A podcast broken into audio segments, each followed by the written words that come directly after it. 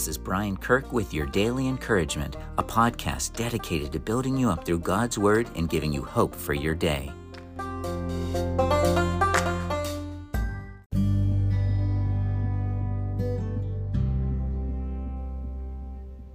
Hey friends, I'm recording from my car this morning because God has laid on my heart Matthew six thirty-three.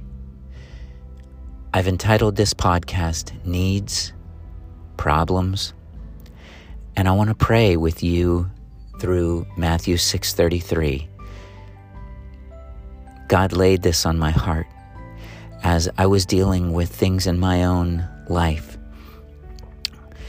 that I was feeling like, what do I do? Where do I go? How do I deal with this? And God brought to my mind again, seek first the kingdom of God and his righteousness, and all these things will be given to you as well. That's Matthew six thirty-three in the New International Version. So you may be facing something today that you're saying, I don't exactly know what to do.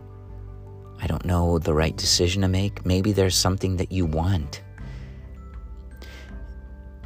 And the answer in both cases is seek first God's kingdom. That's seeking him. And then seeking his righteousness. I think that's so significant. It's easy to overlook that. But seeking his righteousness. Another translation says, and live righteously. And God promises all these things will be added to us as well. Let me pray with you. Heavenly Father, I know that anyone listening to this today, you've you've intended for them to listen. And Lord, we have hurts in our lives. We have problems. We have needs for direction, needs for wisdom. And Lord, sometimes it feels so hard to know what to do and where to go. Thank you for this clear word from Matthew six thirty-three. Thank you, Lord God, for this word that reminds us that you, you have the knowledge, you have the answers that we're looking for. And God, I pray that in the name of Jesus, I pray that you would give my brothers and my sisters today that knowledge. Give them wisdom, give them hope and encouragement, Father. Lord, we pray together that we would seek your kingdom and your righteousness, God, knowing that as we trust in you and as we have faith in you, that you will provide, that you will lead us.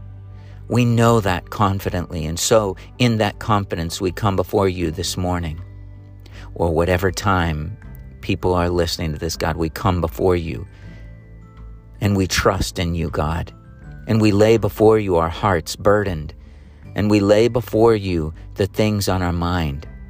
And God, we pray, we seek you first. We ask you to be our first love. We ask you to revive our heart. Revive us, Lord, in our love for you, that you would be first place in our thinking. Forgive us for every everything that we have made an idol in our life, everything that has distracted us from you. Forgive us where we're angry, Lord, and because of that anger we've sinned. We know that just anger in and of itself is not the sin, but it's how we respond in that. Forgive us, Lord, where our heart has been hardened, where we've turned from you, living God, and we turn back to you and we seek your kingdom. We seek you, Lord, and we pray for renewal. Revive our spirits again, O God. We pray that, that we would follow after you in every way. Thank you, Lord. Thank you, O God. May your Holy Spirit lead us. Give us that joy of walking with you. Give us that joy of having intimacy with you, O God. It's so good to walk with you. There is nothing like it. You satisfy, Lord, like nothing else. You satisfy. Thank you, Lord Jesus. We commit ourselves to you, and we invite you to strengthen us this day for your glory and for your honor. In Jesus' name, amen. Love you guys, and have a great day.